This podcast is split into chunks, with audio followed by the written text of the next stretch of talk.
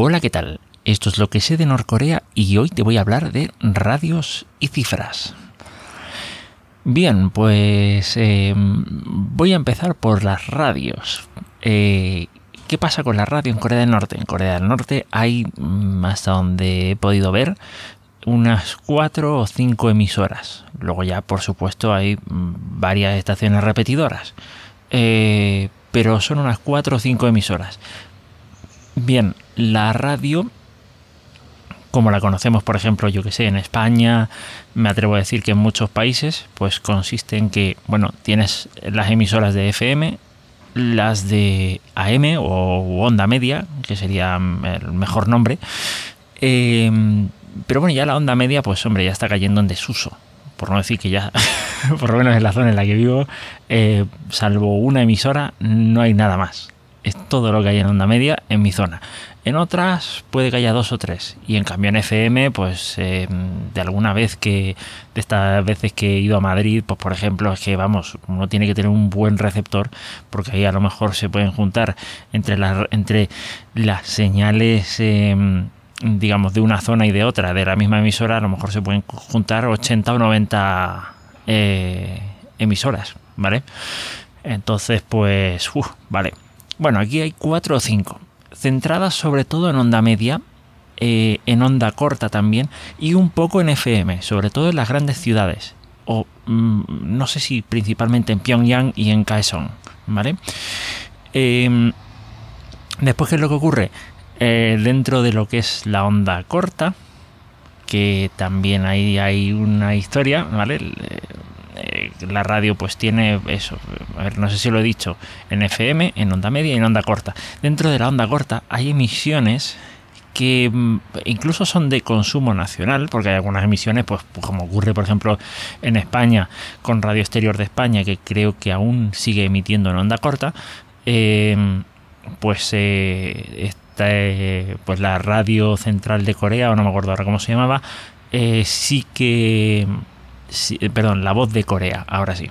Eh, la, son las emisiones de, digamos, hacia el extranjero en muchas ocasiones. Hay otras emisiones, digamos, dirigidas a Japón, dirigidas a Corea del Sur, etcétera. Bien, ¿qué es lo que ocurre? Eh, hay emisiones que se producen en lo que se llama bandas tropicales. ¿De acuerdo? Son un tipo de frecuencias que están restringidas solamente para ser usadas entre el trópico de Cáncer y el trópico de Capricornio. ¿De acuerdo? Fuera de, ese, fuera de esa zona, mm, según la mm, ITU, la International Telecommunication eh, Union perdón, la, Unión la Unión Internacional de Telecomunicaciones, está prohibido utilizar esas emisiones. ¿Por qué Corea del Norte sí lo hace?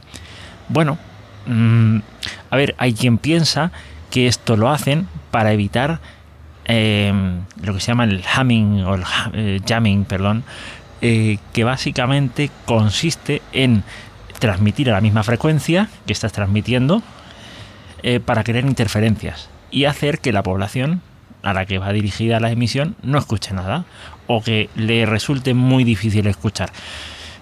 claro, yo no vivo en una zona en la que, en la que haya este tipo de prácticas. Lo más cercano que, he podido eh, escuchar, digamos, ha sido, pues yo que sé, eh, coger dos, dos walkies o tres walkies y poner dos a transmitir en la misma frecuencia al mismo tiempo. Y sí, la verdad es que no se oye prácticamente nada, ¿vale? Porque se interfieren en, la una en la otra. Pero mm, poco más, poco más. Eh, y tampoco he podido escuchar algunas cositas que parece que en Corea del Norte sí que se pueden escuchar. ¿De acuerdo? Bien. ¿Qué cosas se pueden escuchar? Eh, emisiones que en principio pues son de ruidos y de muchas cosas así raras que están precisamente pensadas para interferir las señales de, pues de onda media o de onda corta o de FM incluso en las zonas fronterizas eh, ahí está Kaesong también eh, que proceden de pues de Corea del Sur de China o de cualquier otro país Vale, ¿qué es lo que ocurre con, las emisiones en las bandas tropicales? Si Corea del Norte emite en esas bandas y está en el paralelo 38 para arriba, ¿vale? O sea, bastante lejos del, 23, que vendría a ser el trópico de. El trópico de Cáncer, si no me equivoco. Digamos, el que está en la parte norte. Y mm, eh, claro, lo que ocurre ahí es que si se pone a transmitir en esa frecuencia, no va a haber nadie que le pueda hacer interferencia, nadie cercano. ¿De acuerdo? Porque, eh, claro, el hecho de que, pues yo qué sé, China, Corea del Sur, eh, Japón hagan eso, supondría que están incumpliendo una norma internacional. ¿De acuerdo? Ahora, ¿por qué le hacen la vista gorda a Corea del Norte? Eh, no sé, a lo mejor dice, si, me, si te pone muy chungo, te tiro un misil. No sé, no sé, no sé, no sé. No sé por qué, pero vamos, eh, también, pues eso, eh, son muy interesantes, los, digamos, los norcoreanos, o por lo menos la élite norcoreana. Bien, después, ¿qué es lo que ocurre? Eso, eso está por una parte. Después hay otra parte, digamos, eh, bueno, esta es la parte más o menos eh, eh, bien, más o menos normal. Esto ocurre en muchos países, pero también hay algo que ocurre en muchos países y en Corea del Norte también, y son las emisiones de, digamos, de, ¿cómo digo? No planificadas, entre comillas, de pues mensajes eh, en clave, mensajes en números y tal. Eh, por ejemplo, creo que Cuba tenía alguna, alguna emisión así, eh, o por lo menos se sospecha que viene de ahí. Em, después también hay otras, hay otras emisiones. ¿Qué es lo que ocurre con, la, con, con, las... Bueno, estas se llaman estaciones de números o emisiones, emisoras de números, ¿vale? Porque principalmente lo único que hacen es una radio que empieza a transmitir números que son, se sospecha, claves eh, pues, dirigidas a espías en otras, en otras latitudes. Bien, ¿qué es lo que, es lo que pasa? Eh, la onda corta tiene una particularidad y es que mm, la onda rebota, digamos, eh, en vez de, yo qué sé, chocar con la Tierra y quedarse ahí, pues rebota con la Tierra y rebota con la ionosfera. Eso le da muchísima propagación, muchísima facilidad para, para propagarse y también muchísima dificultad para localizar el origen de esa emisión. Con lo cual, el caldo de cultivo perfecto. Y si a eso le añadimos que, mm, que bueno, que ya la gente está, vamos, ya desde hace décadas, abandonado la onda corta, ¿de acuerdo? Como método de, de recepción de radio, y con suerte todavía la FM sobrevive, por lo menos aquí en España. Eh, de aquí a ese 10-15 años ya veremos, ¿de acuerdo? Eh, en otros países ya la FM analógica ya no, no existe. O sea, eh, hay, hay, países en donde está la radio digital y, vamos, que no, que no, que no, que, que no, que la FM como se conoce, no, tampoco. Pues claro, eso, todo eso eh, es el caldo de cultivo perfecto para que se puedan, se puedan mantener este tipo de emisiones. Y de hecho yo pensaba que era una cosa que, digamos, esta de las emisiones de números, eh, pensaba que era una cosa que a lo mejor eh, que cayó en el desuso hace una década o algo así. No, no, no, no, que va, que va, que va. He estado viendo y hay, informa, hay informes de personas que afirman haber escuchado este tipo de, emisiones, pues bueno, el año pasado. O sea que no, no, no, no, no, de eso nada, que no han caído en desuso todo lo contrario, parece ser. O sea, están en, en, plena ebullición. Yo no he tenido la oportunidad de sintonizar ninguna. Mm, a lo mejor es que no he tenido la paciencia suficiente. Eh, hay, emisiones que a lo mejor empiezan con un montonazo de música y después empiezan con todas estas cosas raras de los números y tal. Eh, pero no, no he tenido la oportunidad de, de dar con ninguna. ¿De acuerdo? Pero estaría interesante dar con alguna. Eh, quiero decir, esto no es una cosa que me he inventado yo. Eh, vamos, se sabe que estas cosas ocurren. Ningún gobierno afirma o niega eh, nada. ¿De acuerdo? Mm, y así va la cosa. Lo, digamos, hay otra pata. Y, estoy alargándome bastante, pero creo que es un tema interesante. Hay otra pata dentro de lo que es la radio, las emisiones por onda corta y es que ya desde hace, vamos, unos 15 años, por lo menos que yo sepa, eh, está la DRM, que no tiene nada que ver con los derechos de autor, no, eh, es eh, la Digital Radio Mundial, ¿vale? El Radio Digital Mundial, que es un proyecto que, bueno, como que no ha cuajado demasiado, que consiste en hacer, en eh, digamos, en reconvertir, eh, digamos, la franja, el espacio radioeléctrico, la franja, digamos, de frecuencias dedicadas a la onda corta, reconvertirlas y digitalizarlas, ¿vale? Hacer, hacer emisiones digitales.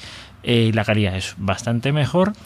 sí que es verdad que hay que tener mm, pues, mejores medios, que hay que evitar ah, lo máximo posible las interferencias porque claro es mucho más sensible a interferencias pero mm, eh, es eso, lleva, lleva unos 15 años y tal. Lo que ocurre es que los aparatos son bastante caros. Yo creo que alguna vez pregunté y me dijeron que unos 200 o 300 euros. ¿De acuerdo? Podía llegar a costarme un aparato que pudiera sintonizar eh, DRM.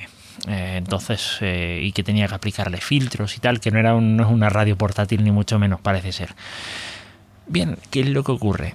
Que en diciembre voy a dejar unos eh, artículos de todo esto que más o menos estoy hablando en las notas del episodio. En diciembre, eh, Corea del Norte, por lo menos por lo que vi en un sitio, eh, reportó, o sea, el, sitio reportó que Corea del Norte estaba haciendo pruebas detrás de emisiones bajo el sistema DRM. Y uno dice, está haciendo pruebas utilizando esta tecnología digital. ¿Para quién? ¿Para los norcoreanos? ¿De verdad que van a ponerle una radio eh, de 200 o 300 euros eh, a, cada, Vamos, yo no digo a cada, a cada norcoreano, pero vamos, eh, a, yo qué sé, al 10% de la población. ¿De verdad? No sé. Es muy raro. ¿Será alguna forma de testear eh, yo que sé, de, poder hacer, seguir con sus emisiones de números en una situación en la que eh, haya menos personas que estén monitorizando, precisamente porque estos aparatos suponen una digamos, mm, claro, necesitas más dinero para invertir en ellos, eh, más tecnología, más tal. Mm, vamos, es como una forma de, de decir, curiosos, absténganse, ¿no?